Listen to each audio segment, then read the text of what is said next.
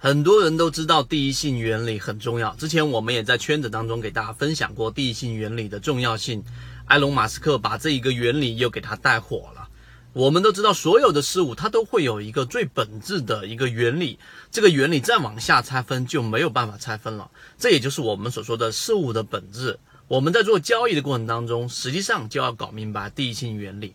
那么今天我们在沿着这个第一性原理来给大家去讲讲第一性原理。到底该怎么样去落地，成为我们实战的交易模块？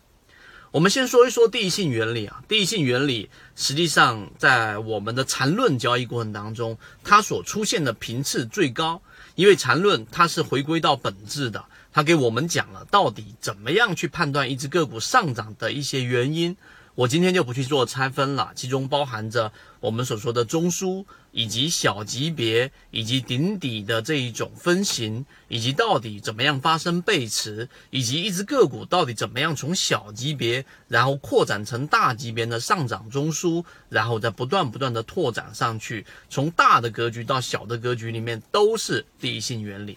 那这里面就出现着一个问题，什么问题？就是第一性原理，它首先。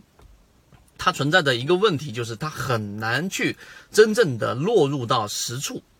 为什么我这样说呢？当刚开始去学习缠论的人，刚刚入门的人，好，我发现中枢怎么判断了，我也学会中枢判断里面的底分型跟顶分型，每一笔由三笔构成的重叠部分的高点当中的最低点和低点当中最高点，我学会判断中枢了。但是呢，我总是没有办法。去对于我的交易有实际上的一个帮助，那么这里面就要进行我们说第二个转换了。我在缠论的这一个航线当中给大家去讲了，当你学会去判断中枢的时候，你在交易过程当中，你还需要去进行级别的区分。什么意思呢？就是我去找中枢的最根本原因，你要搞明白，就是我要去找到背驰。那么，所以当我去做日线级别的交易的时候，我会在日线级别当中去寻找六十分钟级别的几个不同的中枢。如果中枢之间是没有任何重叠的，有两个以上不重叠的中枢，六十分钟或者三十分钟级别构成的，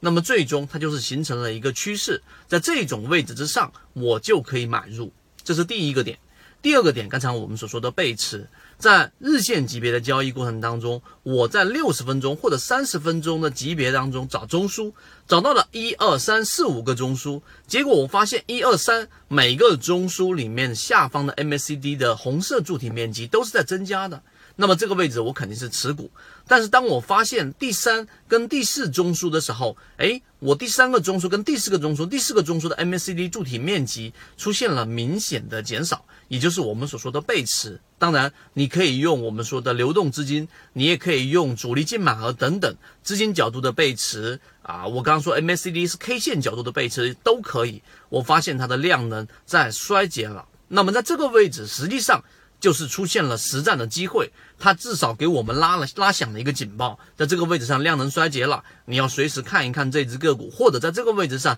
你要适当的减仓了。那么这个时候其实是优先于股价下跌之前，你提前找到了一个卖出信号。这个就是我们所说第一性原理。你理解之后，你还需要去干嘛呢？去从别的概念当中去引申出一些条件，最终得出一个标准。这个标准是没有任何改变的。就是在我的交易模式当中，一旦形成小级别的背驰，我必然会形成一个减仓或者卖出的一个动作。有这样的一个标准，原来虚无缥缈的地性原理，它就会落入到实处，成为我们交易实战的一个根本的一个核心模块。随着你交易的次数逐步逐步的增加，这个虚无缥缈的地性原理，它会逐渐的形成一个标准，这个标准就会转换成最实战、最简单，并且对我自己来说自信度最高的一个交易模块。